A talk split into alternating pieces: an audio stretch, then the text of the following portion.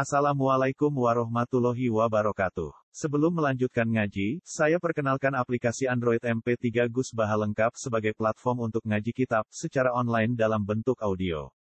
Aplikasi ini berisi berbagai kajian kitab kuning dari Kiai Haji Ahmad Bahaudin Nur Salim. Silahkan download aplikasi MP3 Gus Baha lengkap di Google Play Store. Link download ada di deskripsi. Wassalamualaikum warahmatullahi wabarakatuh. Assalamualaikum warahmatullahi wabarakatuh. Bismillahirrahmanirrahim. Alhamdulillahi alamin wassalatu wassalamu ala asyrafil mursalin sayyidina Maulana Muhammadin wa ala alihi wa sahbihi asma'in amma ba'du.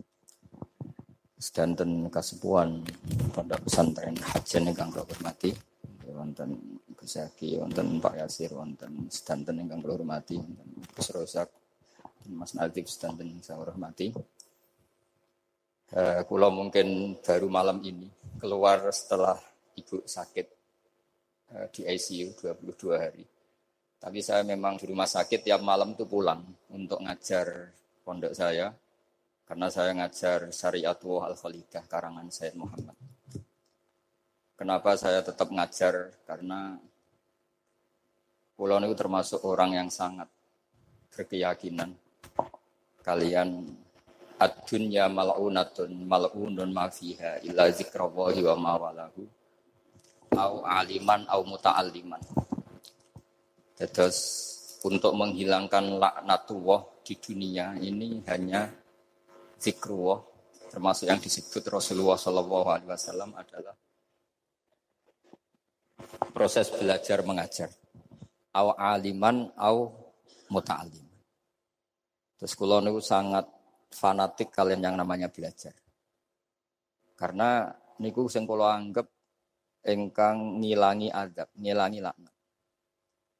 Kula beberapa kali terdikte oleh baca. Misalnya baca sistem geologi bumi. Itu zaman wonten likuifaksi teng Palu. Itu beberapa ahli geologi tanya saya Pak Bahak, apa ada pembenarannya dalam Quran. Terus saya bilang, sampean baca ayat ini dengan kamus. Kamus bahasa Arab yang dikarang orang sekuler. Atau bila perlu yang dikarang orang Kristen. Biar kamu tidak nganggep saya ini nyari pembenaran. Selama ini Alhamdulillah kadang kamus muncit itu terkenalnya itu dikarang orang non-muslim. Tapi kadang itu ada hikmahnya. Hikmahnya adalah tapi saya bukan berarti menganjurkan belajar. Nah, ini ada hikmahnya adalah madatul kalimah itu dimaknai secara benar menurut objektivitas ilmu. Singkat cerita tak suruh nyari makna uh, maro yamuru mauron. Jadi Allah ngendikan tentang surat Tabarok, apa kamu merasa aman? Merasa aman setiap saat manfis sama. Ayyakhsifa bikumul ardo tamur. Allah zat yang menguasai langit setiap saat bisa saja melumerkan bumi ini.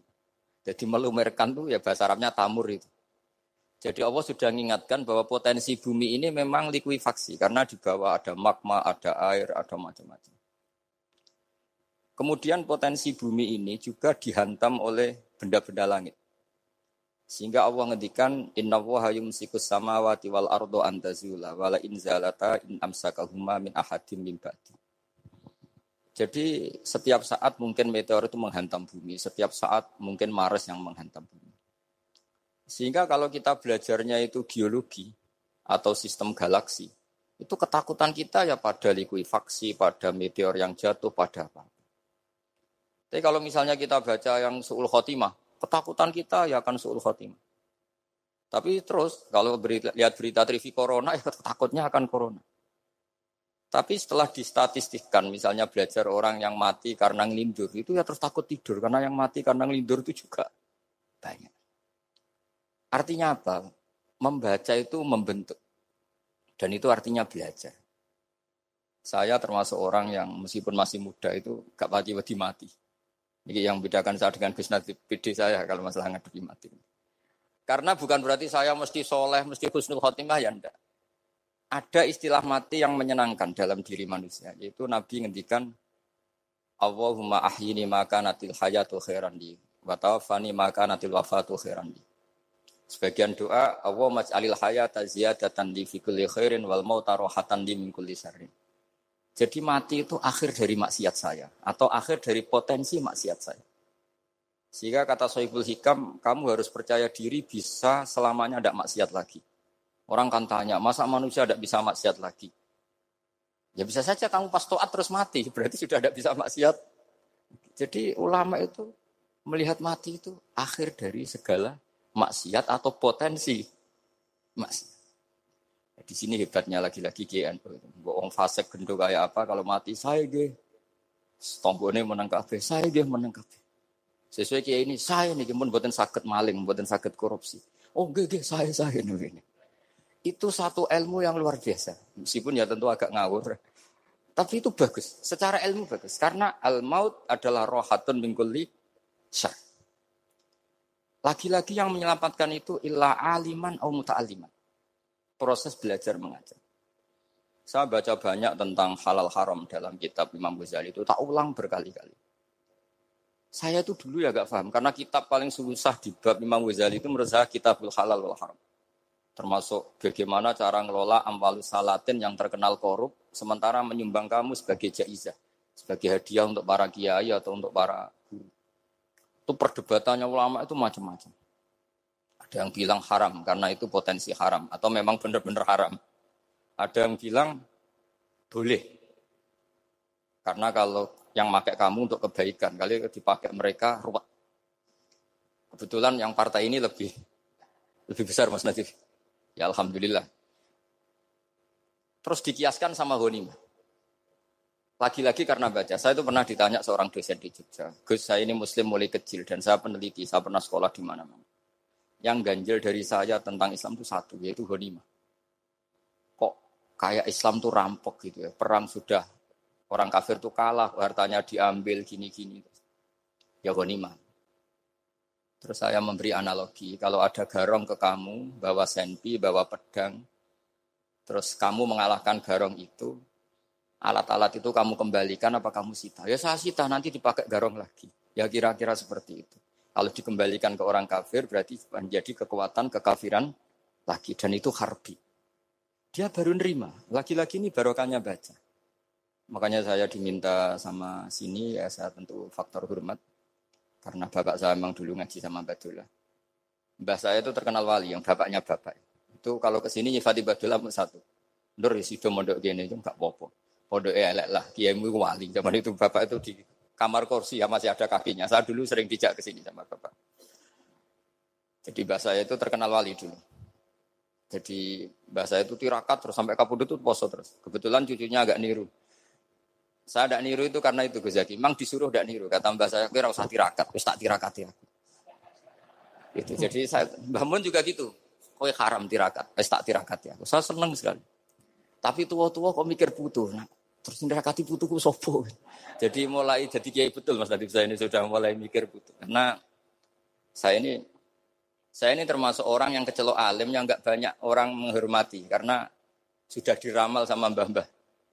Di dulu mbah saya Mbah Nur Sam itu kakak saya itu SMP SMA, kakak saya yang kedua juga SMP SMA. Mbah saya itu Mbah Nur Sam itu yang nganterkan bapak ketika mondok sini yang ikrar karo Badullah Wali Mbah Nur Sam, ahli tirakat, ahli puasa.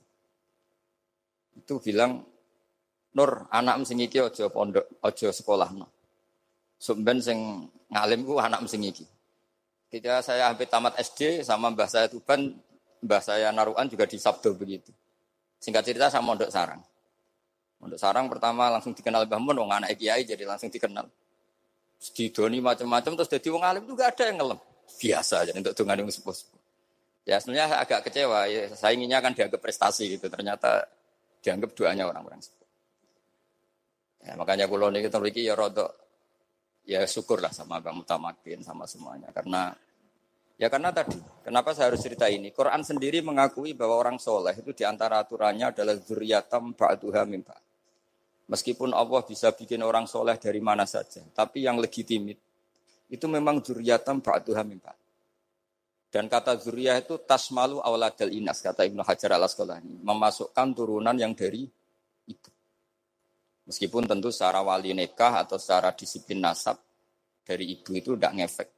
Tapi dari segi fa'inal irkodasas bahwa sistem tubuh kita itu tetap ada gen dari seorang apa? Ibu. Sehingga banyak ulama tafsir mengatakan durya itu tasmalu auladal inas. Durya itu memasukkan turunan dari apa? Ibu.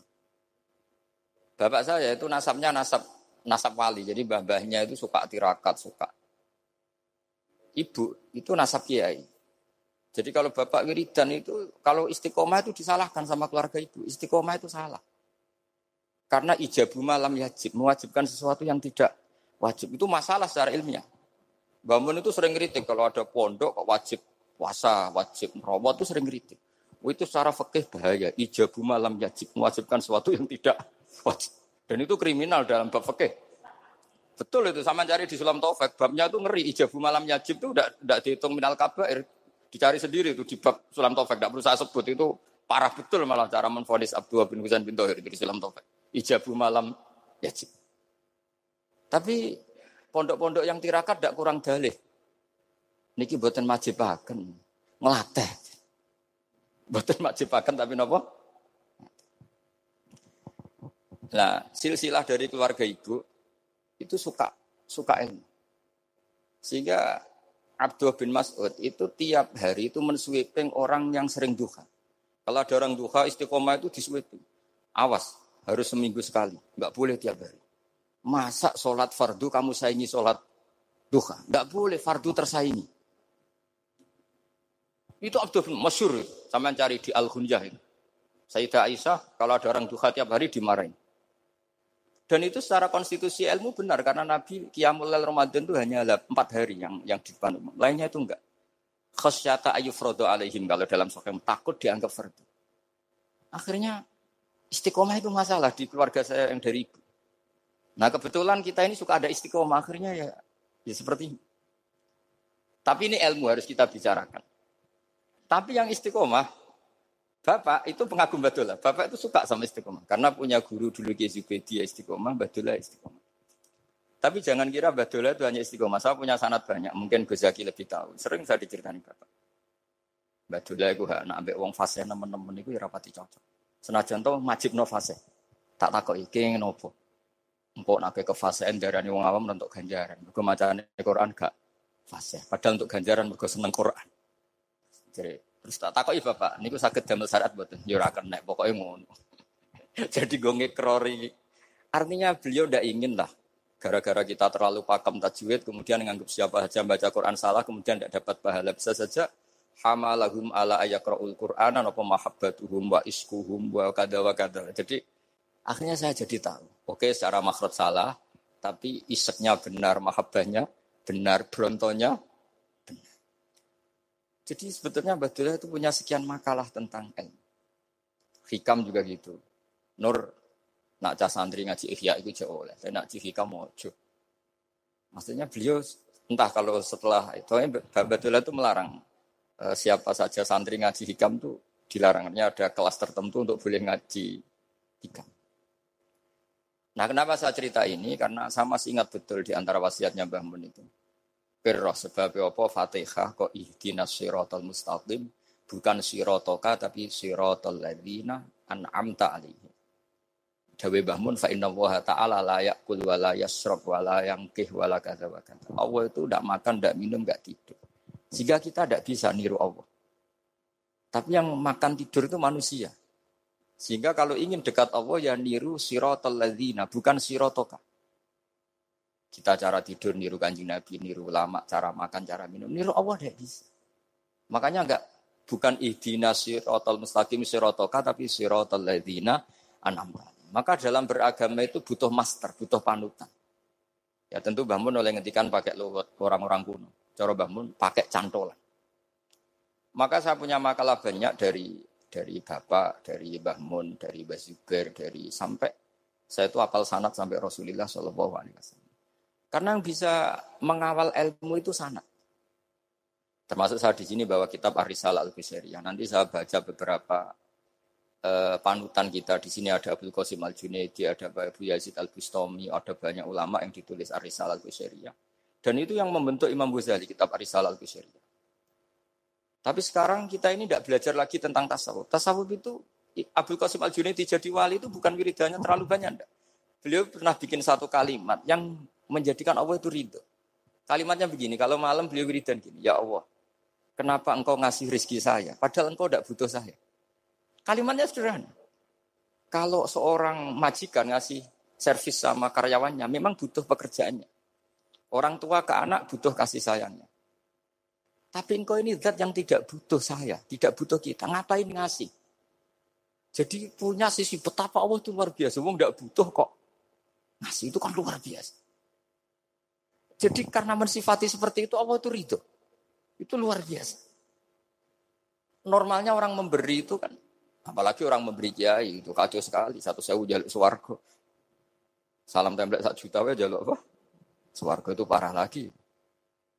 Nanti kalau nggak masuk surga, tunda-tunda. Itu ngeri lagi itu. Satu juta minta apa? Surga.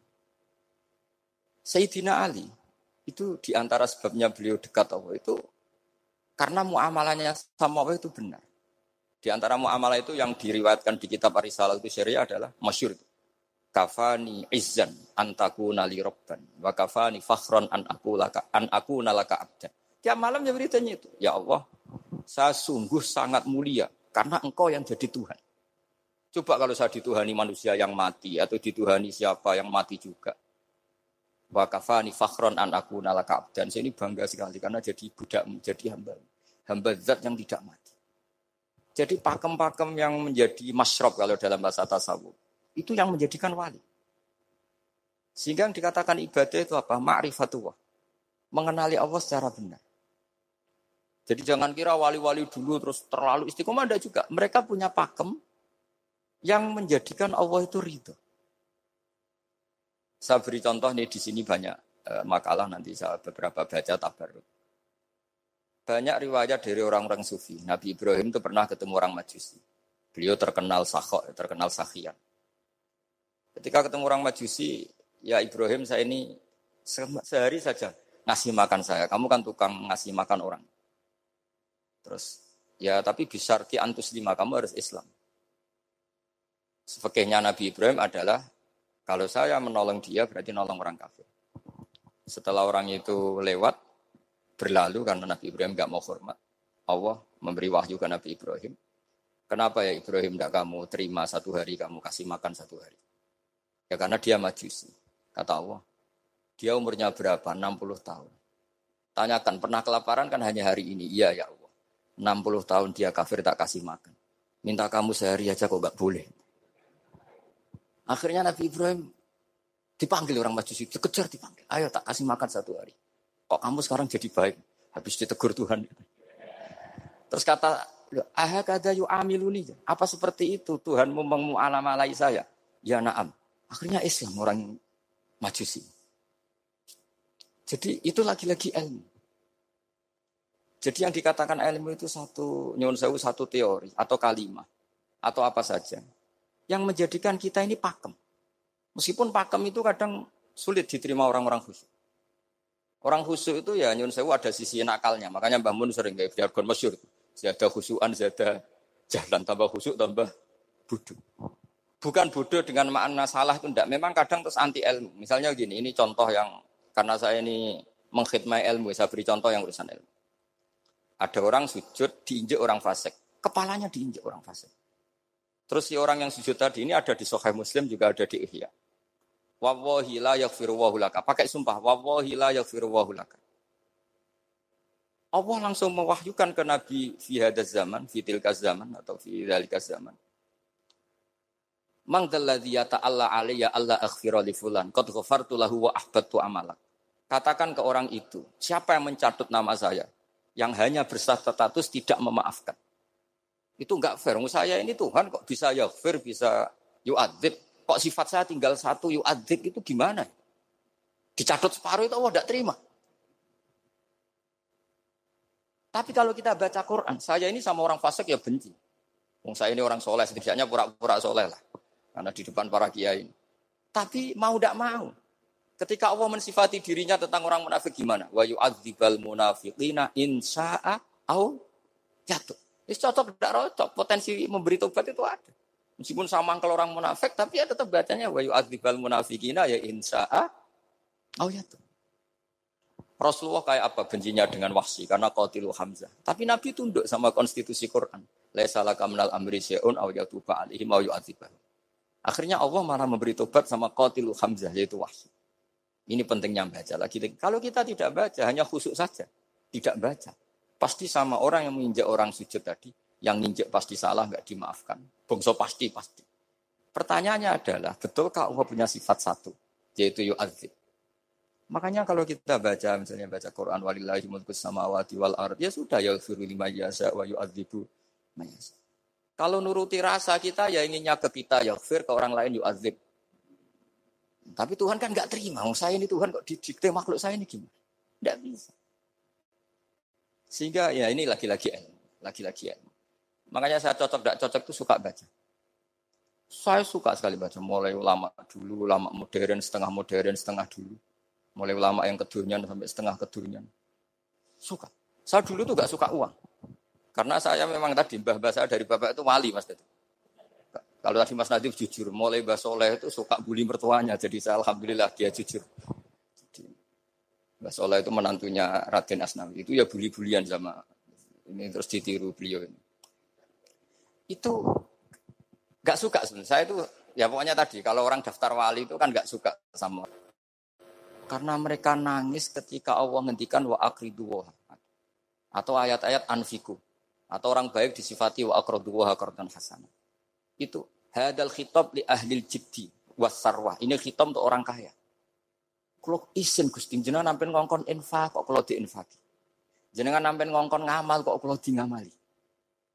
Jadi maka yuhibbunal mal. Mereka tidak suka harta. Walakin diana lulat datal khitab bil infak. Dan itu harus kaya dulu untuk bisa infak. Jadi itu uniknya. Akhirnya saya Imam Saroni penting juga saya. Jadi wali untuk suka harta itu nunggu diperintahkan Allah. Alhamdulillah kita ndak sudah wali dulu karena sudah senang harta balik. Jadi kayaknya keren kita di bang wali-wali itu. Artinya wali itu tahu pentingnya harta setelah jadi wali. Kita alhamdulillah mulai kecil sudah tahu pentingnya harta. Kayaknya kita lebih wali. Imam Syafi'i itu dulu gak suka sama orang kaya. Saya berkali-kali ceritain. Karena dia dididik Sofyan Asori, Sofyan bin Uyainah. Tapi ketika ketemu Imam Malik, Imam Malik itu kaya raya. Meskipun dia hidupnya sederhana, tapi kaya raya. Pas beliau mau, Imam Syafi'i dia agak-agak sopan kalau sekarang tanya, setelah jenengan ilmu yang saya harus ambil siapa? Kata Imam Malik, yang salim saya itu sudah meninggal Abu Hanifah, tapi muridnya masih. Namanya Muhammad bin Hasan Asyibani. Kamu datang ke sana. Semalam itu Imam Malik dikasih uang 500 dinar. Padahal satu dinar itu 4,25 gram. Bisa dihitung tuh, berapa ratus juta. Terus paruhnya dikasihkan Imam Syafi'i. Nah, tidak kasangoni. Pagi-pagi diajak ke Baki. Dulu Baki itu ada kafilah rental unta. E, mana kafilah yang mau ke Irak? Kita. Ya sudah ini antar. Tak bayari. Diantar Imam Syafi'i. Diantar ke Imam Muhammad bin Hasan Asyibari di Irak. Itu ketemu Muhammad bin Hasan Asyibani pertama itu apa? Beliau itu kalau ngitung uang di meja. Emas-emasnya di meja, uangnya dolar, semuanya di meja. Tambah kaget. Ini saya sama Imam Malik ingkar, ini malah lebih parah lagi. Kata Muhammad bin Hasan Asyibani, Atak jabu min Kamu kagum dengan ini merasa aneh? Iya. Ya sudah ini tak kasihkan orang fasik. Tiga demenan, tiga judi. Jangan, jenengan saja. Kalau jenengan kan orang soleh dipakai kebaikan. Berarti orang soleh boleh kaya. Angsal-angsal. Kan Semenjak itu Imam Syafi'i kebablasan. Sampai fatwa kiai fakir itu haram. Kiai bisa bikin rumah bagus, bikin rumah jelek. Haram. Suasa al-Islam ya lu wala. Yolah. Nah lagi-lagi kebetulan kita sebelum ngaji Imam Syafi'i sudah seperti itu. Jadi ini justifikasi. Lagi-lagi itu ilmu. Seorang lagi-lagi-lagi itu Akhirnya saya baca kitabnya Imam Saroni namanya uh, Al-Minanul Kubro. Itu beliau cerita wa mimma manallahu alaihi. Kesannya kayak orang sombong. Tapi sebetulnya yang sopan itu yang sombong karena Imam Imam Saroni kan bilang, kamu harus memaklumatkan diri kalau antum minal ulama il amilin. Kamu termasuk ulama yang amilin. Terus ditanya sama orang-orang, bagaimana kalau nyatanya ndak? Kamu tadi subuh sholat, iya saya sholat. Kamu tadi zuhur sholat, iya saya sholat. Kenapa ketika kamu maksiat ingat terus, ketika kamu taat tidak ingat? Berarti kamu anggap Allah itu menyesatkan kamu tok, tidak pernah ngasih hidayah sama kamu. Pas delok rondo ning dalan maksiat, bar salat ora tau syukur, bar dhuwur ora tau syukur berasa. Berarti kan nyifati Allah, hari ini Allah ngasih saya maksiat. Sementara lupa kalau Allah ngasih sholat duhur, sholat asar, sholat maghrib, sholat Oh sudah di situ al-minal kubro, pokoknya orang itu sholat semua. Nah saya itu termasuk orang yang didikte oleh kitab, terbentuk oleh kitab al-minanul kubro. Jadi di situ hidup itu enak semua. Makanya saya itu masih ingat dialeknya dua orang alim. Gak berusaha sebut, ini agak sensitif. Karena ceritanya itu ada anaknya kiai mau nyalek. Karena dia anaknya kiai tanya, e, Mbah, dalilnya nopo nanti yang kepengen jadi jabatan, mencari jabatan sah. Kalau yang jawab tak sebut gak apa-apa namanya. Jawabnya Mbah Mun, oleh gak apa-apa. Nabi Yusuf juga boleh jabatan. Terus beliau baca, Qolaj alni ala khuzainil ardi ini khafifun alim. Nabi Yusuf juga boleh jabatan. Ya di debat sama orang alim. Itu Nabi Yusuf, syariatnya itu mansukhah di syariati Rasulullah Muhammad Sallallahu Alaihi Wasallam. Setelah tamunya pulang, bangun dibantah gitu. Dari bangun gini bilang, anut kiai wewe oleh pemenang anut Nabi. Masih ingat kalimatnya. Anut kiai wewe oleh pemenang anut. Artinya Nabi Yusuf kan minta jabatan ij'alni ala khazainil Jadi akhirnya semenjak itu fakih-fakih ilmu tadi saya ulang lagi. Akhirnya saya cari, termasuk saya disuruh bangun. Saya hak golek no dalile nak wong soleh kok oleh jabat. Hatinku, wong dalil kok diorder saya ya sempat. Ternyata saya cari-cari ya tadi am yahsudunan nasa alama atahum wa min fadli. Fakot ataina ala Ibrahim alkitab wal hikmata wa atainahum mulkan azim. Keluarga Nabi Ibrahim di antara sifat yang disebutkan Allah adalah dikasih mulkan azim. Sebab itu akhirnya kiai kiai Indonesia itu madhabnya safiyah semua. Politik ya kerso, jabat ya kerso, proposal ya kerso. Saya ini, ah, maksud saya ini yang menyelamatkan ilmu. Kalau orang khusuk pasti gedeng. Kiai kok gelem proposal, kiai kok para pejabat. Tapi orang ilmu setuju.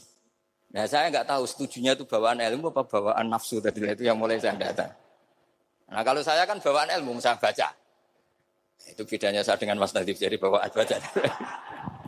Karena kemarin saya dibully habis-habisan di Kudus. Saya tidak punya kesempatan bicara di nek di menantunya Neng Muah ya. Wah ini kurang ajar betul orang ini kata saya. Tapi saya e, nyari sisi positifnya. Kalau saya dibully kan saya madlum. Orang madlum gampang jadi wali. Yang dia bully berarti dolim ya sudah berarti wali saya. Nah supaya dia juga wali sekarang tak bully supaya impas gitu. Jadi ini nolong beliau. Jadi saya 22 hari itu kalau habis subuh ke rumah sakit. Tapi kalau asar pulang ngajar. Ya begitu terus. Karena mbah-mbah saya itu sukanya ilmu Masya Allah. Karena ilmu itu penting. Apa pun pakemnya para wali itu kalau diingatkan secara ilmu itu terus kayak runtuh. Saya berkali-kali mencontohkan. Dan itu valid, data itu valid. Sofyan bin Uyayna itu orang yang khusyuknya Masya Allah. Gurunya Imam Syafi'i, gurunya Imam Malik. Itu beliau menceritakan dalam kitab Khilyatul Aulia. Nabi Isa itu senengannya itu ceria, ceria sekali. Nabi Yahya itu senengannya bersemut, abusan, suka kayak takut akhirat, takut penyakit. Tapi bukan takut corona, enggak ya jelas. Saya akhir-akhir ini fatwa, sekarang jangan baca Uwais Al-Qoroni, tapi Al-Qorni. Meskipun saya tahu ada yang baca Qoroni di kitab-kitab, ada yang baca Qorni. Tapi sekarang wajib dibaca Al-Qorni sementara. Sekali dibaca Al-Qoroni itu nisbatun ilah Iya, jadi makanya ini untuk sementara dibaca ngikuti yang baca Uwes Al-Qarni. Meskipun di sarah-sarah apa bi fathir ra wakila bi sukun ya sudahlah sekarang harus ijma dulu Al-Qarni ya karena kalau Al-Qarni itu Akhirnya Nabi Isa ditegur sama Nabi Yahya. Mali aro kadohikan ka'anna kata manumin makrillah. Saya melihat kamu kok suka tertawa. Seakan-akan kamu merasa aman tidak kena adabnya Allah. Nabi Isa akhirnya balas tanya, Mali aroka abisan, ka'annaka tai asumin rahmatillah, taknatu min rahmatillah. Yang besengut wae kowe dunia orang rahmat, anane corona tok. Padahal ya ono mangan, ono guyon, ono nikmat. Dan itu figur besar, akhirnya kita tahu. Dan saya sering cerita juga, setiap dakwah itu Nabi Isa nyari syirorun nas. Nabi Yahya cari khiyarun nas. Tentu alasan Nabi Yahya gampang, berteman orang baik itu baik lah nyaman, terus akibatnya juga baik. Nabi Yahya enggak. Lima ada ala shirorin nas. Kenapa kamu singgahnya ke orang-orang yang buruk? Anatobi bun udawil marto. Saya ini dokter, tentu menyembuhkan yang sakit. Akhirnya terus di Indonesia banyak kiai yang kancanan orang fasik ya banyak. Tapi ya tentu yang benar itu yang mensolehkan yang fasik. Yang mesti salah yang menjadi fasik karena ketularan yang. Tapi itu lagi-lagi apa? Ilmu yang bisa menjadikan kita percaya itu ilmu. Saya tuh suka sekali baca kitab yang berbeda. Saya sekarang baru belajar kitab orang-orang Hanafi. Orang-orang Maliki. Saya kemarin dikirimin hadiah oleh keluarga Pak Kures. Ada tanda tangannya Pak Kures dari Habib Ali, dari keluarga beliau. Ciri kitab namanya itu Sarah Bukhari. Yang dikarang orang India, orang modern. Anwar ya. Kiai apa? Anwar, Anwar Sah. Orang-orang India ya orang Sah. Itu beliau termasuk mujaddid kalau dalam perasaannya orang India. E, mensarai Bukhari ya. Kira-kira sanatnya Said Muhammad ke beliau itu tiga atau empat. E, beliau termasuk orang-orang yang bisa membentuk India seperti itu. India kan banyak surahul hadis termasuk Wali Wa Dahlawi terus uh, Syekh Yusuf Al-Kandahlawi banyak lah saya. Itu beliau cerita, cerita di kitab-kitab itu bahwa ilmu itu harus diungkapkan. Terus beliau cerita banyak tentang ya tentang kewalian. Sampai dalam cerita kewalian itu unik. Dan terus kayak jadi wali itu gampang sekali. Ya di antaranya itu wali ku mau modal rasido. Sab'atun yuzilluhum wa wa maladilla ila Itu di antaranya itu. Wa rajulun da'athu imra'atun datu jamalin wa mansibin. Faqala ini akhafu. Mau modal gak sido. Wis dijak wong ayu menarik muni ra gelem. Modal ra gelem iku iso dadi wah. Iku yuzilluhum wa fi dhillihi wa maladilla Nah, masalah kita ora digelemi lah itu masalah. itu sangat. Jadi gampang sekali dalam kitab Al-Minanul Kubro. Dan kalau baca itu enak. Misalnya gini. Tentu masa lalu kita yang buruk itu tidak diceritakan orang lain. Dan itu kadang karena gengsi. Tapi kalau melihat hadisnya Nabi itu gampang sekali. Kullu ummati mu'afan ilal mujahirin. Umatku semua itu dimaafkan. Kecuali yang memperlihatkan salahnya dosanya. Jadi nggak boleh kalau sampean sekolah nggak naik kelas cerita anaknya. Kalau saat dulu nggak naik kelas, kalau punya utang koperasi nggak pernah bayar, nggak boleh. Cerita seperti itu. Kalau ditanya, bapak dulu pinter nggak? Oh pinter sekali. Harus bilang gitu pinter sekali. Pernah ranking, ranking sekali sudah nggak apa-apa itu. Meskipun dengan makna yang lugawi ya. Saya dulu eskal. Kan Yun Sewu saya ini sering diparani orang yang mau tobat tercerita gue saya dulu sering main perempuan, sering mabuk, tapi sekarang saya mau tobat gini-gini. E, karena ini orang awam, tak terima. Tapi saya bilang gini, kamu jangan cerita ke anak kamu. Terus dia cerita, tapi kan saya harus jujur. Karena ilmunya dia baru terlalu jujur itu penting gitu. Terus Pak, pokoknya menurut kulo oleh cerita, pokoknya oleh cerita. Ya guys, oke okay, nurut. Setelah itu saya nyari-nyari sarah, termasuk kitab itu. Kok bisa orang yang apa yang tidak mujahirin, orang yang menutupi salahnya malah dimaafkan, yang cerita jujur pernah salah malah tidak. Sangat-sangat bener. Misalnya seorang bapak cerita, cuma aku di sini pacaran tak ambung. Misalnya, anaknya mesti suatu saat kan dia puber, mesti nak ngambung niru bapak. Nah kalau yang cerita itu ribuan atau jutaan, cuma aku zaman yang pondok itu rezekiku kombodoni, kan terus jadi syariatun mutabah. Apalagi yang cerita ini ternyata jadi kiai, oh, ternyata gitu ya tetap jadi jadi kalau pura-pura soleh di rumah pura-pura soleh, seakan-akan di pondok tidak pernah kodok, tidak pernah setor meluntir, tidak pernah apa, tidak pernah apa kan? Katanya, lalu lucunya, oke itu alasan. Alasannya Imam Ghazali itu paling masuk akal. Ini saya cerita, ila aliman um barokahnya baca Imam Ghazali. Fa inna ta'ala yakrohu zuhurul ma'asi. Wa min asbabi zuhur adalah al-mujahar. Karena Allah itu gak suka maksiat itu begitu kelihatan. Dan awal dari kelihatannya maksiat adalah semua orang cerita. Akhirnya maksiat dianggap biasa saja. Jadi kalau semua orang cerita zaman mondok nakal itu akhirnya semua orang yang nakal, oh itu niru kiai ini karena ini niru kiai. Kan repot. Tapi kalau semua kiai sok suci atau suci betul, dan semoga ya suci betul, kan yang maksiat yang mau maksiat ini nggak punya alasan karena masternya tidak pernah maksiat. Meskipun sebagian yang seutuhan nggak pernah konangan, nggak tahu pokoknya yang penting seperti itu. Itu hebatnya konsepnya. Saya dulu ya eskal loh. Kok? Ya tadi kullu ummati mu'afan illal mujahir. Saya dulu eskal seeskal kan. Tapi setelah baca Ihya kata Imam Ghazali, karena Allah itu gak suka zuhural maksiat. Allah nggak suka kalau maksiat terlalu muncul. Dan termasuk sebabnya muncul adalah setiap orang jujur menceritakan masa lalunya. Sebab itu kita, kita sebagai orang Islam yang entahlah istilahnya apa. Kalau istilahnya Mas Najib, Islam Nusantara atau moderat macam-macam lah. Saya termasuk orang yang sebetulnya ingin nggak setuju, bukan karena menentang. Nanti ngapalkan firkohnya kebanyakan. Tujuh dua aja ngapalkan banyak ditambahi Islam Nusantara, Islam moderat, Islam garis. Apa lagi itu? Oh garis lurus. Ada yang lagi lucu. Ya, macam. Tapi setelah saya ulang lagi, setelah baca, setelah baca banyak, itu akhirnya menjadi tahu. Karena apa ya, fitrah, fitrah salimah kita. Misalnya gini, ada cerita di kitab-kitab. Nabi Musa pernah istisqo nggak mandi. Kan nggak terima, dia seorang nabi kok istisqo nggak mandi. Saya ini kali muka ya kenapa doa saya nggak mandi? Terus kata Nabi, kata Allah, Inna fihim namaman. Di antara yang berdoa sama kamu, yang istighosa kubro itu ada yang namaman, tukang ngadu itu. Nabi Musa ngajarin Tuhan. Ya Allah kan gampang. Kasih tahu dia siapa tak usir. Supaya tidak ikut istighosa. Akan selesai. Terus dari pengiran lucu. Saya ini Tuhan. Anha anin namimah. Saya ini Tuhan yang mengharamkan namimah. Maka saya tidak akan nama. Anha anin namimah wa aku namaman. saya ini mengharamkan hadu-hadu kok terus Dudono sing kan ya sudah Gusti kalau gitu. Lalu solusinya gimana ini? Nanti solusinya gimana Tuhan? Ya sudah kamu nyari hamba saya yang namanya ini ini. Cari sama Nabi Musa. Ketemu orang namanya hitam, hitam. Makanya saya sama Mas Nadim itu sungkan karena di antara wali itu ada yang hitam. Oh, hitam terus nggak apa-apa ini biar impas, biar saya sampean bisa jadi wali karena madlum tadi. Itu ketemu. Setelah ketemu, sama-sama nur. Anta bareh, ya saya bareh.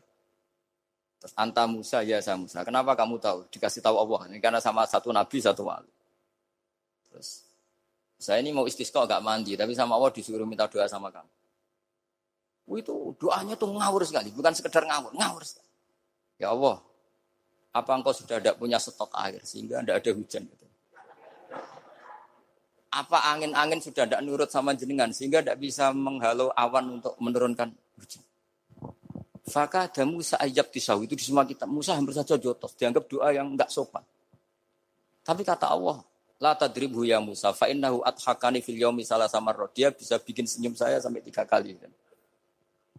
Lu soal mereka maksiat, maksiatuhum la tadruka. Maksiat mereka itu tidak ngefek ke engkau kok jenengan pertimbangkan. Maksiatuhum la tadruka. Akhirnya langsung hujan. Jadi kadang doa itu ya ada yang ngawur. Maksiatuhum. Nah, makanya saya itu kadang berani berdoa Indonesia aman. Secara fikih ya kadang.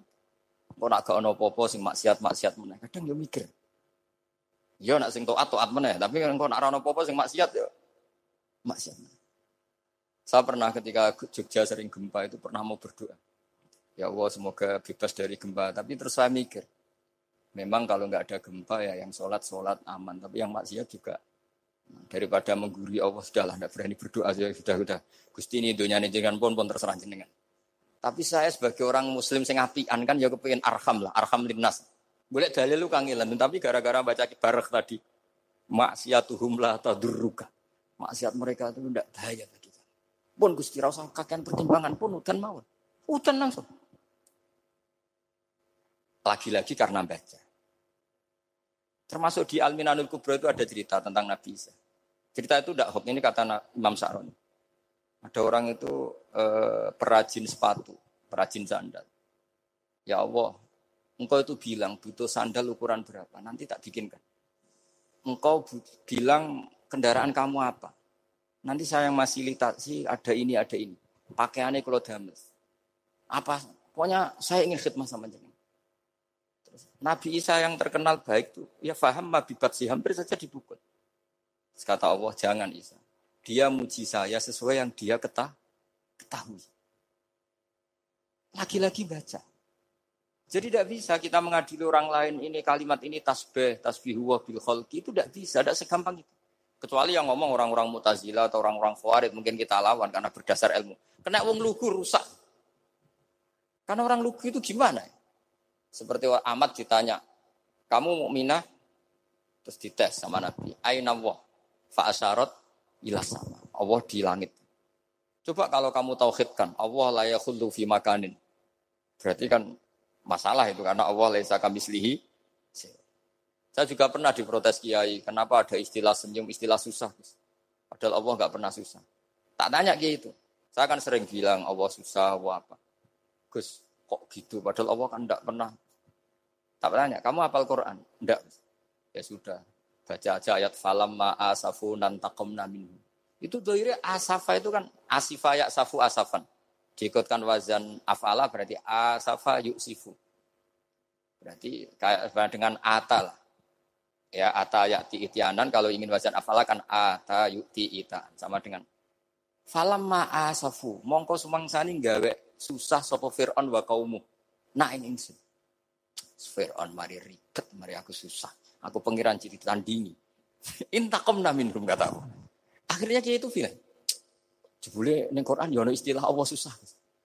Iya sempol aku itu spon, wong aku apal Quran dadi spontan bahasaku mbok salah mbok ora iku ana kembarane Quran. Sampeyan masih khusuk ora apal Quran akhirnya yo ngene iki kata saya. Akhirnya jebule ilmu itu penting wis suwe nah ilmu itu penting kata saya. Jadi ini lagi-lagi ilah aliman au mutan. Jadi saya tuh dapat barokahnya ilmu. Saya sebagai manusia ya takut mati. Tapi tadi kalau kadang-kadang melihat mati itu rohah mingkul lisarin. Kita ini meskipun nyun sekarang tidak zina, tidak korupsi. Potensi itu tetap ada. Dan yang bisa mengakhiri potensi itu apa coba? Al-maut. Sehingga Nabi ngajarkan kita itu gampang sekali dalam beragama. Ij'alil hayata ziyadatan li fi kulli khairin wal mauta rohatan li min kulli Lagi-lagi ilmu yang menyelamatkan kita itu ilmu.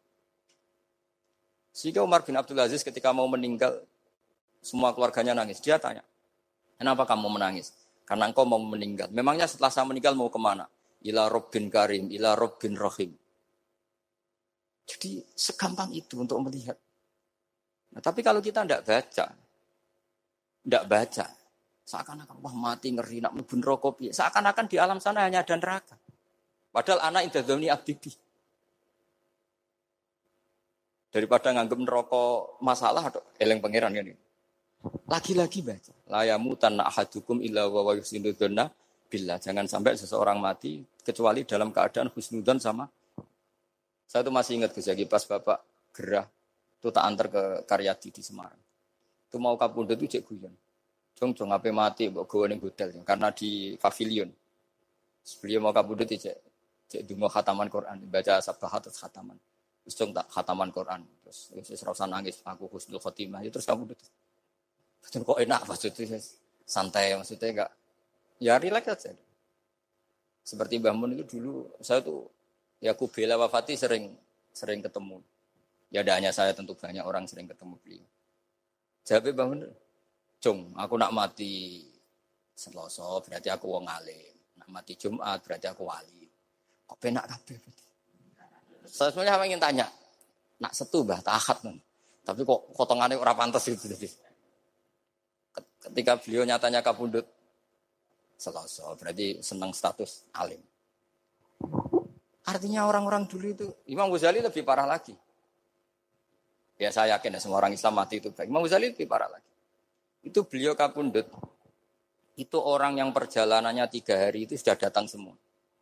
Sore beliau beli kafan, Terus beliau bilang ke adiknya, saya nanti kalau mati yang imami orang ini, ini, ini. Jangan makamkan saya sebelum diimami orang ini, ini, ini. Dulu udah ada WA-nya Mas udah ada grupnya. Itu ketika beliau sudah beli kafan habis sholat subuh, alaiya bil kafni, kafan saya bawa sini. Dikasihkan sama adiknya. Ya Allah, arido bil intikal ilal malakil. Jadi saya sudah ridho kalau ketemu engkau. Terus kabundut. Adiknya bingung karena orang yang ditunjuk itu harus tiga hari perjalanan. Ternyata datang semua. Datang semua terus. Kok kenapa engkau datang? Ghazali wis kondo aku ini tolong dino yang lalu. Jadi aku langsung harus perjalanan. Pamit. Lalu kubu sebelah ini cerita Mas Nadi yang tukang tukaran sama kubu sebelah itu Mas Nadi. Kalau saya ini orang baik gak suka tukaran berarti. Masuk orang baik. Yang ngaku orang baik itu penting cara kita Al-Minanul Kubro karena kalau ngaku ngaku orang elek berarti kenangannya Allah sama kamu itu bikin elek, tidak bikin baik. Itu cara pikiran Imam Sa'roni dalam Al-Minanul Kubro. Kamu kan boleh mengatakan saya habis makan, habis minum. Artinya apa? Kamu habis dapat nek. Kamu harusnya juga bilang, saya habis ngamalkan ilmu, saya habis dapat hidayah. Wong tadi kamu ya sholat subuh, kamu ya baca Quran. Susah ya opo sing ngakoni tahu dari Imam Sa'roni. Seneng aneh kok. Kalau mau bermaksiat berdelok wong wedok. Memangnya Allah mau amalah mbek mau elek tok atau mau amalah HP? Ini rada provokator, tapi ini tapi ini cerita ilmu, ini cerita ilmu. Makanya saya kenapa tetap hormat Mas Aldi karena provokator meskipun itu asli, enggak karena baca. Kalau ini asli memang suka sombong memang asli. Tapi apa pun itu kan tahun yang Mesir. Jangan-jangan bacanya itu. Saya baca kitabnya, dia ke makomnya. Imam Saroni kan orang pernah ziarah. makanya potensinya seperti itu. Jadi saya terus dulu saya tuh nih Gus ya, bapak itu Islam. Bapak itu seneng kancanan wong melete di bangun sopan. Saya dulu ya Islam. Bapak itu kancanan wong melete itu. Suatu saat bapak wafat, si pendereknya bapak yang melete ini tak kancan. Tuh orangnya. Marah. Mulai itu. Tangan-tangan bener wong melete. Jadi kalau tak tanya, mau sarapan bah, wongnya sepuh. Oh wis lho Gus, esuk-esuk wis kudu sarapan wajib. Wis rokok, oh wis. Ternyata dia lebih gampang ngitung nikmat. Kok gak kerja, Bang? Aku nang masjid di sepuluh kon ngino wong kerja ora usah di sepuluh wis rojo iso mangan iso ngombe. Lha opo ngawula wong liya? Kan kok bener sesuai. Sementara sing sopan kurang ajar. Mbah pun mangan. Terus ngenteni angel kabeh mboten panen men ngenes koyo-koyo Allah ora tau mar. Oh, mungkin karena ini Bapak. Jadi akhirnya sesuai wae ora pati. Kancana nong sopan-sopan. Akhirnya kancana Mas Nadif kan gitu ceritanya. Ternyata Orang sopan ya kacau juga mau eling sisi panen akeh tak tahu, panen kada. Mboten Gus namung meniki. Pokoke terus. Jadi makanya ini kan apa-apa kalau berlebihan itu. Seperti saya pernah ditanya. Kalau orang Jawa Timur itu hormatnya sama kiai. Kalau sama orang biasa itu kurang hormat. Kalau orang Solo itu sopan-sopan. Tapi ya sama-sama ada masalah. Kalau ada kultur semuanya sopan, nanti ya Hum yukrimuna aliman wa fasikon wa solihan wa tolihan. Soleh, sopan yang berlebihan akhirnya. Sampai pernah ada seorang kiai, kiai latihan. Ini kisah nyata. Wong itu teman saya. Ketemu orang Solo dihormati. Sempat GR, barokahnya ilmu saya dihormati orang Bareng sama orang fasik, orang macam-macam ya dihormati yang sama. Sebelum berdua ya kan gitu. Artinya gini, kalau kalau akhlak itu benar-benar kelebihan, tapi kalau berlebihan La farqa bainal alim wal, wal jahil wal fas was soleh wa toleh karena semuanya di firman. Tapi kalau misalnya ada Jawa Timur yang membeda-bedakan manusia, kadang kita ini juga berat beratnya. Semua itu ibadah, semua iyalua, semua. Jadi terus kita ini mikir yang benar yang mana. Setelah mengkaji ilmu, lagi-lagi setelah mengkaji. Nah makanya saya ingin sekali ilmu ini harus dikembangkan terus. Karena saya kenalnya Mbah Dola, Mbah Sahal, semua masih ini min ilmu. Karena ilmu ini yang cukup. Islam itu nggak bisa dikawal dengan khusyuk, nggak cukup. Yang bisa mengawal Islam itu hanya Sebab itu fa'alam annahu la ilaha. Makanya orang khawarid itu kata Rasulullah syarrul khaliq. Kenapa orang khawarid dibenci Nabi? Karena suka khusyuk, suka ibadah tapi tidak suka.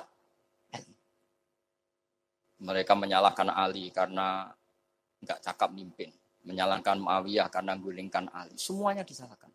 Artinya khoroju min aliin wa khoroju min muawiyah. Hanya disebut khawari.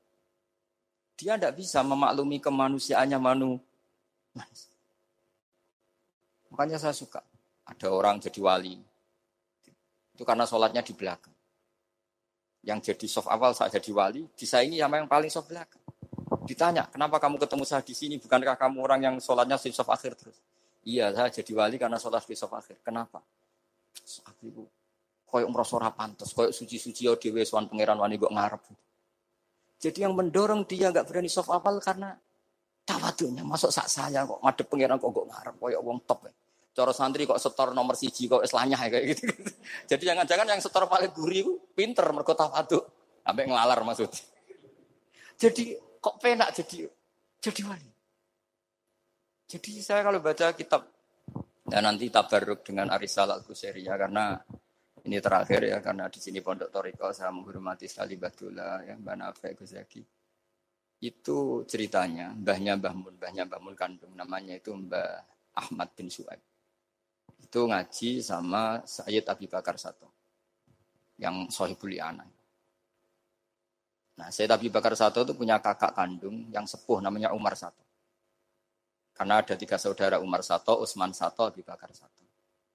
Ketika mau kondur, eh, saya ingin toriko. Terus kata Sayyid Umar, ya sudah, kamu torekohnya kitab ini. Dikasih kitab Ar-Risalah Al-Qusairi. Kitab itu sama Mbah Su'eb dibawa di, di sarang, Mbah Ahmad Su'eb. Mbah Ahmad ya, Mbah Ahmad Su'eb. Masuk kita syukur karena Mbah Nafe itu ngaji di sarang menangi Mbah Ahmad Su'eb. Jadi yang solawat askat tahiyat itu, itu masih dari Mbah Ahmad. Bukan dari Mbah Zubair, dari Mbah Ahmad. Jadi Mbah Nafe di sini pernah ngaji Mbah Ahmad, pernah ngaji Mbah Zubair. Nah, Mbah Su'eb ini pernah ngaji di sini Mbah Murtado. Kajian mana sekali Mbah Murtado. Waturoyo, Waturoyo. Jadi di Taraujum mas saya sarang itu Mbah Su'eb dulu itu pernah ngaji di Waturoyo. Makanya saya diceritani Kang Mahmudi, putranya Mbah Zain. Itu ketika Mbah Imam sudah sepuh ngaji, soan ke Mbah Imam sama abahnya atau sama siapa lah. Mbah Imam sudah sepuh, sudah ya sudah sepuh. Wendi Kulo kajen. Apa apa ini badhe mondok. Gak ikhlas yo, ilmu dhisik dijupuk wong sarang, apa mbok jaluk meneh.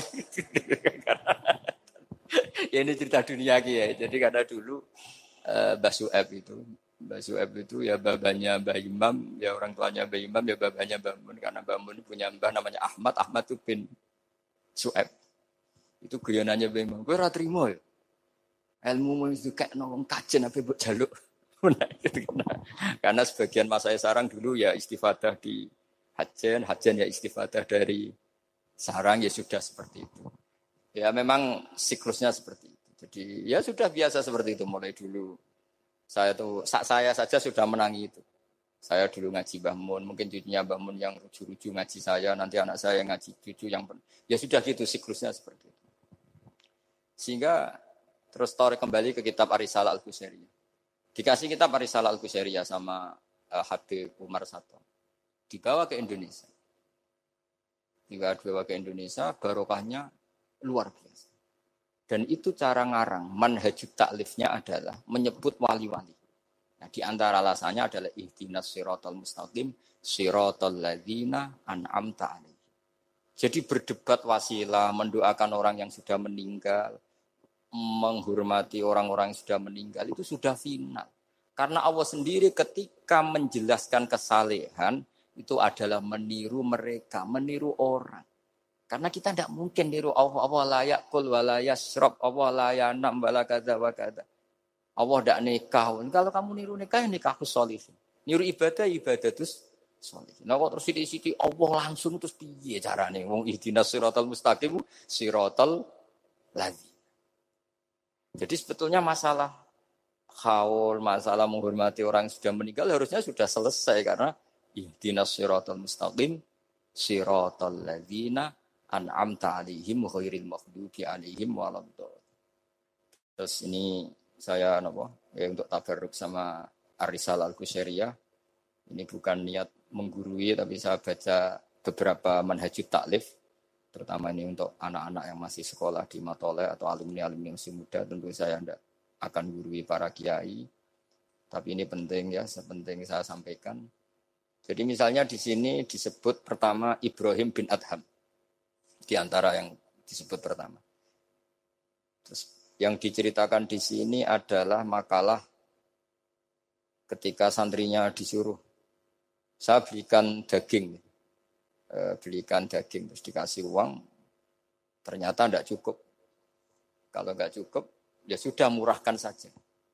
Ternyata dimurahkan artinya nggak usah beli akhirnya kemarin saya punya tamu dari orang-orang yang pakar ekonomi apa betul Indonesia nanti ekonominya turun ya Gus kalau ada corona gini-gini terus tak beri penjelasan e, mereka mengatakan ekonomi turun karena butuh yang tidak pokok Andai kan orang hanya butuh makanan pokok, yaitu makan dan minum yang pokok, maka kita tidak pernah miskin. Terus tak ceritanin madhabnya wali-wali dulu. Jadi miskin itu disebabkan kebutuhan kita banyak. Maka merasa miskin kalau nggak tersampaikan. Makanya istihna itu bukan bisek tapi anisek. Kalau dalam bahasa tasawuf, latela istihna anisek, bukan bisek. Kalau kamu merasa cukup dengan terpenuhinya kebutuhan itu, maka kamu akan nyari-nyari barang itu. Tapi kalau kamu istihna anis, se. Memang kamu dari awal tidak butuh. Saya beri contoh begini. Orang itu datang ke saya, orang-orang ahli ekonomi. Kebutuhan pokok kamu itu misalnya punya celana. Bisa nutupi aurat kamu. Dengan kamu dikasih alpat tapi tidak pakai celana. Milih mana? Padahal celana itu harganya hanya 50 ribu. Alpat satu miliar. Wah ya milih celana Gus. Kan apa artinya naik alpat kalau nggak punya celana? Sama. Kalau kamu bisa makan satu piring hanya butuh 10 ribu. Dengan punya gedung tapi nggak bisa makan. Lo kan nggak mungkin Gus orang punya gedung nggak kuat beli makan. Kalau mau menghendaki bisa saja, misalnya setruk. Kamu terlalu didikte oleh ilmu ekonomi. Saya dulu eskal, eskal seeskal eskalnya. Wong Quran tuh hebatnya gitu, kok kadang hanya ngendikan wakulu wasrobu, kulu wasrobu walatus ribu. Saya dulu ya eskal. Tapi setelah tambah tua, tambah umur, iya ya, makan itu penting. Sehingga nikmat bisa makan tuh di atas nikmat punya alpat. Karena orang nggak punya alpat tuh nggak apa-apa. Tapi kalau nggak makan, orang nggak punya uang satu miliar nggak apa-apa. Tapi kalau nggak bisa makan, nggak bisa minum. Nah, Quran itu harus diartikan seperti itu. Sehingga kualitas wakulu wasrobu itu luar biasa kan ini pokok. Tapi karena kita didikte oleh adat, seakan-akan kulu wasrobu itu biasa. Khalidina Fia juga gitu. Ini kembali kitab yang dihadiahkan Pak Kures ke saya. Khalidina Fia itu sebagian ulama mengatakan, kamu di surga itu abadi. Kenapa Allah memaklumatkan ada kata Khalidina Fia? Kata ulama itu, andaikan kamu tahu di surga itu 100 ribu tahun, kamu tetap pun gosong, ada yang seretan gak nyaman. Karena berakhir. Artinya apa? Kalimat kholidina fiyah ini kalimat kata kunci. Di surga selamanya lama. Andai kan tidak ada kata selamanya lama. Waduh, berarti dari pitung pulau wayu kabeh. Jebulin kok ras itu. Jebulin kok berat.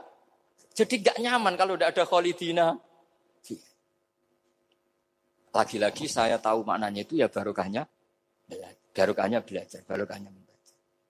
Nah makanya kalau minta sekali ini karena katanya ini streaming live atau live streaming untuk anak-anak yang mau belajar tolonglah baca sebanyak-banyaknya karena karena kita bisa seperti ini bisa apa semua itu ya barokahnya baca. Ini saya baca tabaruk sama Nabi Ibrahim tadi ya satu aja Khalilur Rahman Ibrahim. Ini di kitab saya halaman 170.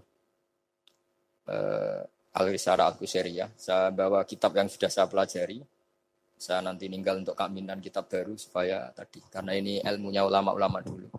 Dulu ketika belum ada cetakan itu kalau kiai ngasih hadiah itu pasti kitab. Makanya saya sering hadiah kitab sama kiai-kiai karena dulu itu nggak ada mesin cetak sehingga kalau mau mendobelkan itu harus ditulis lagi. Jika takrib yang kecil itu sering wafi ba'din nusah. Karena ini nulis sin, yang lain nulis sot. Makanya Nyun Sewu termasuk ada kiro asap asbabnya itu lasta alaihim bimusaitir kalau riwayat kita. Tapi orang Arab, luh al-luhatul fusha itu tidak ada yang bisot. Yang bimana saya torah itu bising. Makanya banyak juga yang tetap baca lasta alaihim bimusaitir. Yang baca sin ya nulis sot, yang baca sot tetap nulis sin. Karena mau tidak mau. Mau tidak mau. Jika saya kalau belajar Rasul Usmani memang bahasa Arab itu dari awal memang unik. Misalnya ihdinas sirat, zirat. Itu memang tak baca di kamus. Aslus sirat itu asirat. Jadi umurnya sin sama suatu itu tua sin. Ya kok tahu loh, tahun kelahirannya.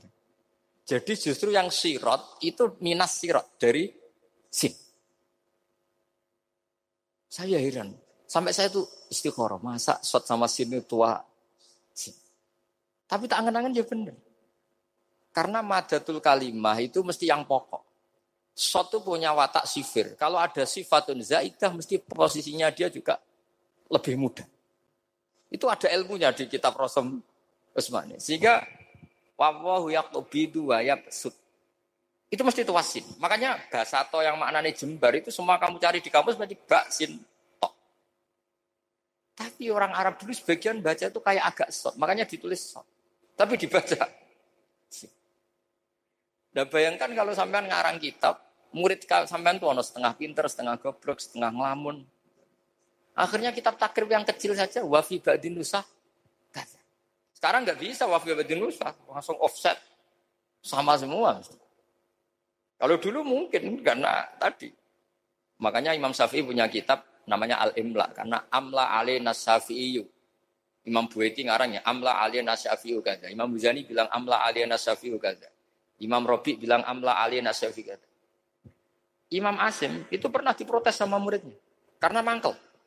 Tapi mangkel ilmu ya. Allahu ladzi khalaqakum min du'fin kadang dibaca min du'fin. Pas ngaji sama Musibah walam yakullahu kuf'an ahad. Pas ngaji sama Imam Hafiz walam yakullahu kufuan ahad. Lama-lama itu ngajinya nggak pernah bandar. Imam Asim itu ya unik. Dua orang ini ngaji nggak pernah bandar. Pas di pondok cocokan. Walam yakullahu kufuan ahad. Duh, kufan. Orang kufuan. Cocokan. Lah aku dibaca anu kufuan. Aku dibaca anu kufuan. Cocokan. Ayo suan bareng. Suan akhirnya uh, kita geger sama Subah. Katanya jenengan bacanya kufan. Iya, tak baca anak kufan. Kenapa ke saya kufuan? Yo kamu tak baca anak kufan. Terus kenapa? Terus akro tu kaya syubah alama akro ani zirun bin hubes. Wa akro tu kaya ya hafiz alama akro ani Abdurrahman bin Habib Asulami. Semenjak itu terus kita kalau bilang asim, kiro atau asim diriwayati hafiz. Karena subah ini lebih dekat ke korik-korik yang lain lebih dekat ke nyuwun sewu Imam Nafi. Imam Nafi adalah imam sing yuhammis, suka Hamzah. Sehingga saya berkali-kali cerita, andai kan tidak ada kiroah kufan, kita tidak pernah tahu maknanya kufuan. Karena mirip-mirip nakis wawi, Mas Nazif. Karena goza yahzu ghoswan. Padahal kafa ayak fa'u kufan jelas mah muslam. Jelas itu mah muslam. Nah uniknya Imam Asim, kalau kalau fi'il itu pakai hamzah. Allahu yastahzi'u. Tapi nanti kalau master huzuan. Jadi Imam Asim sudah unik. Untuk masternya ditakhfif hamzah jadi wawu. Tapi untuk fiilnya tetap Allahu yastahzi'u. Bukan yastahzi.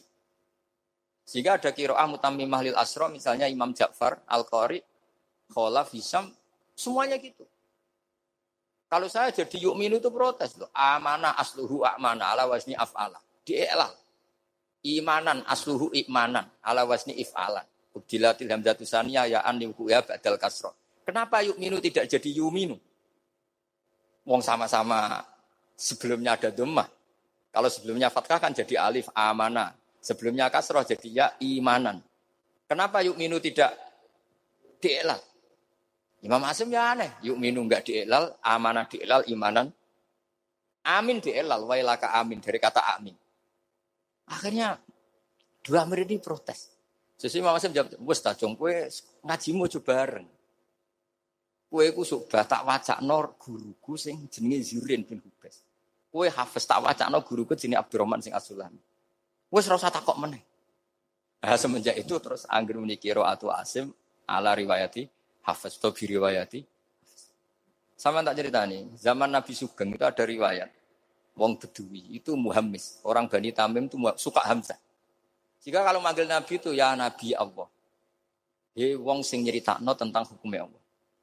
Karena Imam Asim baca ya gitu, di fiilnya Nabi ibadi ani, Nabi nyeritakno sir. Amma yatasa alun anin nabailafi. Jelas itu mah muslam. Tapi pas bilang Nabiun itu ditakfif pakai ya. Makanya masyur dikira asapkah wa Quraisyun lam tuhammis wa Banu Tamimin tuhammis. Orang Quraisy itu gak suka Hamzah, Banu Tamim suka Hamzah. Sehingga kira ada kufan, ada kufuan, ada kufuan. Hus'an, karena ya jelas matinya haza haza'u mesti hus'an. Kalau Mas Nadif senengannya kafara yakfuru takfiron.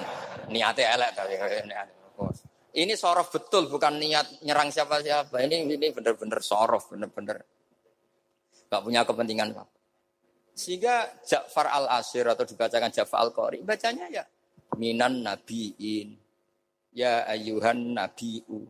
Dan kita nyaman, kita sebagai peneliti tafsir nyaman.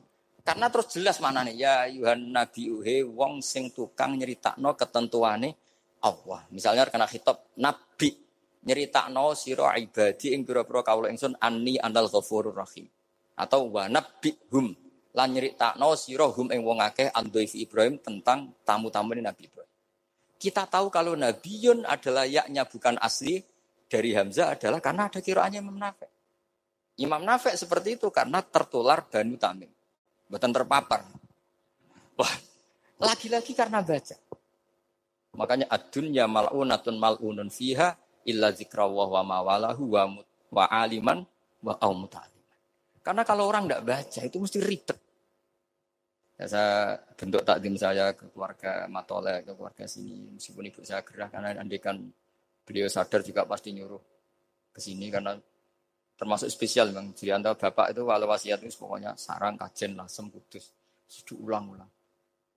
Makanya bapak ini tadi saya cocokkan sama Hadi. Bapak saya itu nasibnya agak sial. Punya guru tiga itu keluarganya ibu semua.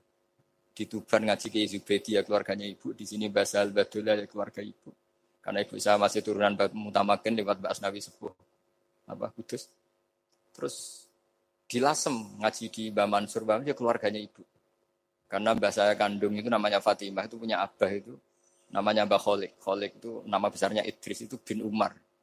Umar itu ya Lasem jadi akhirnya bapak itu nggak pernah berani sama ibu. Karena punya guru tiga itu keluarganya ibu semua. Makanya bapak berdoa, muka nasib pemerakoyok aku. Istri saya itu orang Sidogiri, saya alhamdulillah tidak pernah ngaji di Sidogiri, jadi aman. Nah tukaran itu bapak.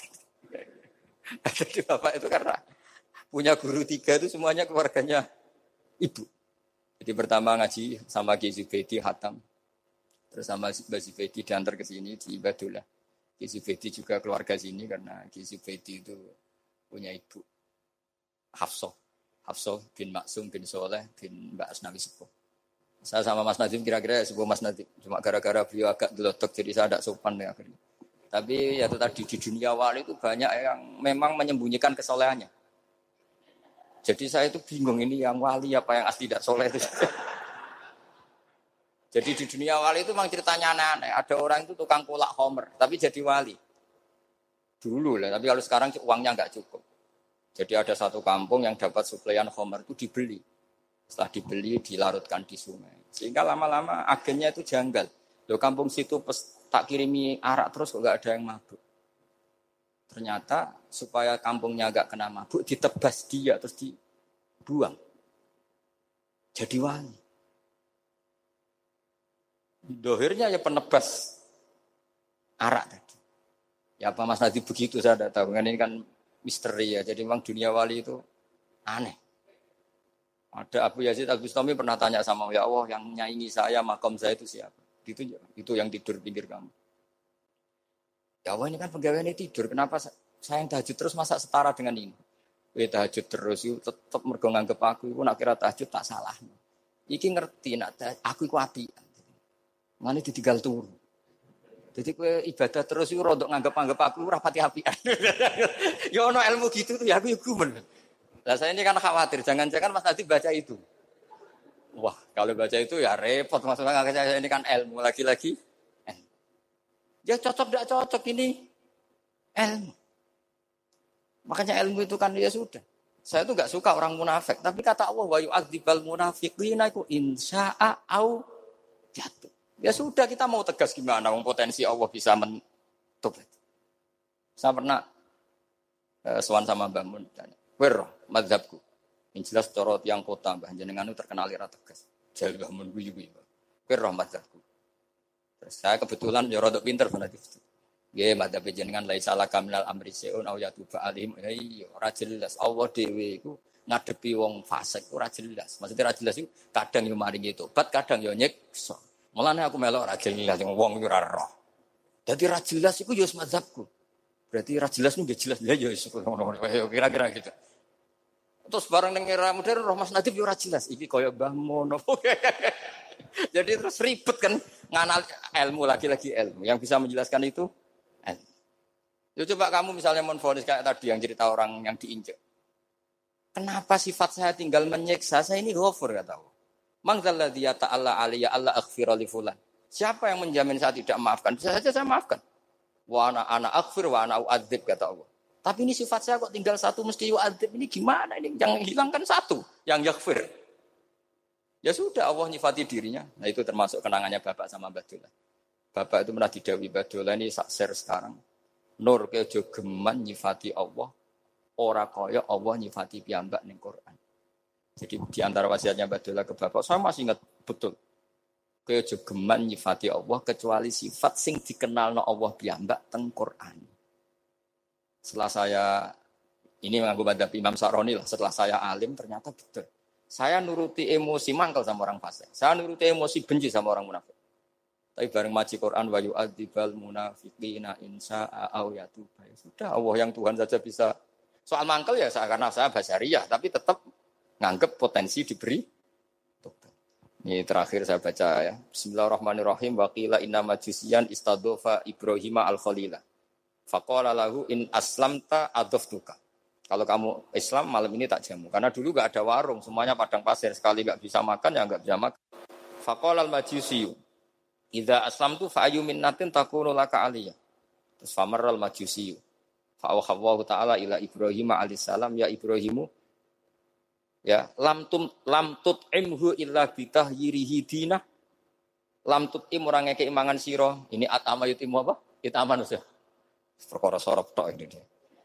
Dia itu sorof tapi niatnya elek. Kalau saya ini betul niat begini maksudnya ada yang disindir. Kalau saya ya sorof betul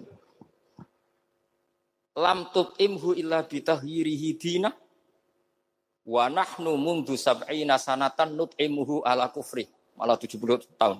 Dia umur pitung puluh tahun, tak keimangan terus lagi sungi iki reso mangan jaluk kue, kue syaratnya Islam. Padahal tahu tak keimangan pitung puluh tahun tanpa syarat Islam. Wa nahnu mundu sab'ina sanatan nutimuhu ala kufri. Falo aduf tahu lelatan madza alaika. Masa keimangan suwengi ndak nganti kowe melarat. Madza alaika masalah opo? Wong suwengi wae, aku malah pitung puluh tahun. Terus famar roh Ibrahim alaihissalam khalfal majusi wa adofahu. Faqala lahul majusi ayu sayin kana sababu fil ladhi badalaka. Fadzakara lahu dzalik. Menyebut saya ini ditegur Allah. Faqala lahul majusi aha kada yu'amiluni summa qala a'rid aliyal islam fa aslam. Di sini agak saya janggal itu pakai hamzah kotok. Saya jadi bingung karena a'radu yuridu iradan umaimu. Mungkin naskah yang benar itu arid ya karena dari kata ta'rid ya. Nanti gak iso sorot perkoro ya. Jadi, jadi saya mohon sekali karena apa ya, saya betul-betul ingat betul ya wasiat-wasiatnya Bapak tentang Badullah. Di antara kalimatnya itu tadi. Nur kejogeman nyifati Allah, ora kaya Allah nyifati ning Quran. Jadi akhirnya saya ini kalau mau ngadepi orang fasik ya nyari Allah gimana dengan orang fasik. Ya ada inna waleh kamal fasikin ini. Tapi ada tadi wayu adzibal munafiqina insa'a au jatuh. Makanya Senawawi Al-Bantani itu kalau ngarang kitab misalnya wasfir nafsaka ma'ladina tuna rabbakum bil ghadati wal asiru tuna wajah terus sampai wala tak tu enaka anhum terus wala sak terusnya itu adalah orang kafir namanya ini ini ini nih. Tapi aslamu wahasuna islamuhum. Tapi akhirnya mereka Islam wahasuna islamu. Jadi itu termasuk sisi hebatnya Senawawi Banten. Jadi misalnya wala tuti man aghfalna qalbahu an dzikrina wa tabahawa wa kana amru furuto. Beliau menerangkan ini Uyainah bin Hisan sama ini ini ini. Tapi akhirnya orang itu fa'aslamu wa hasuna islamuhu. Akhirnya kita menjadi tahu ternyata orang yang sedang kafir bisa Islam. Nah, tapi kita sekarang kadang latah. Kalau benci sama orang seakan-akan Allah pasti yu'adzibuhu. Tidak mungkin yaghfirullah. Boleh itu yang enggak boleh. Makanya man dalladhi ta'ala ala fulan ala akhirul dunuba. Qad ghafartu dunuba wa ahbatu amalak. Saya melebur dosa najiyah tapi kamu malah amal baik kamu sujud tak habis. Karena kamu mensifati saya dengan sifat yang korup. Yaitu Allah bisa yaghfir, tapi kamu hanya sifati hanya yu'ad. Ya. Maka kita tetap mensifat Allah yaghfiru lima yasa wa yu'adzibu. Eh, saya kira demikian. Sekolah niki langsung pamit bersama kalian mas saya karena memang waktu yang ditoleransi fikih hanya pas. Karena saya nanti langsung ke ibu. Saya ingin niru tadi Uwais Al-Qarni. Sekarang sementara dibaca Al-Qarni meskipun ada khilaf Al-Qarni dan Al-Qarni, tapi kalau untuk sementara wajib Al-Qarni. Mohon maaf sekali dan kalau nyuwun semoga uh, ibu saya diberi yang terbaik. Insya Allah, kalau pergi ke pundi semanjan badhe soalnya kalau berkali-kali sholat hajat nyuwun teng Allah. As'aluka ya Allah kulal khairat intak kangge ibu kula mergi kula mun boten saged napa-napa di depan Allah namun nyuwun yang terbaik mugi Allah Subhanahu wa taala. Nyuwun hadiah Fatihah, Al-Fatihah.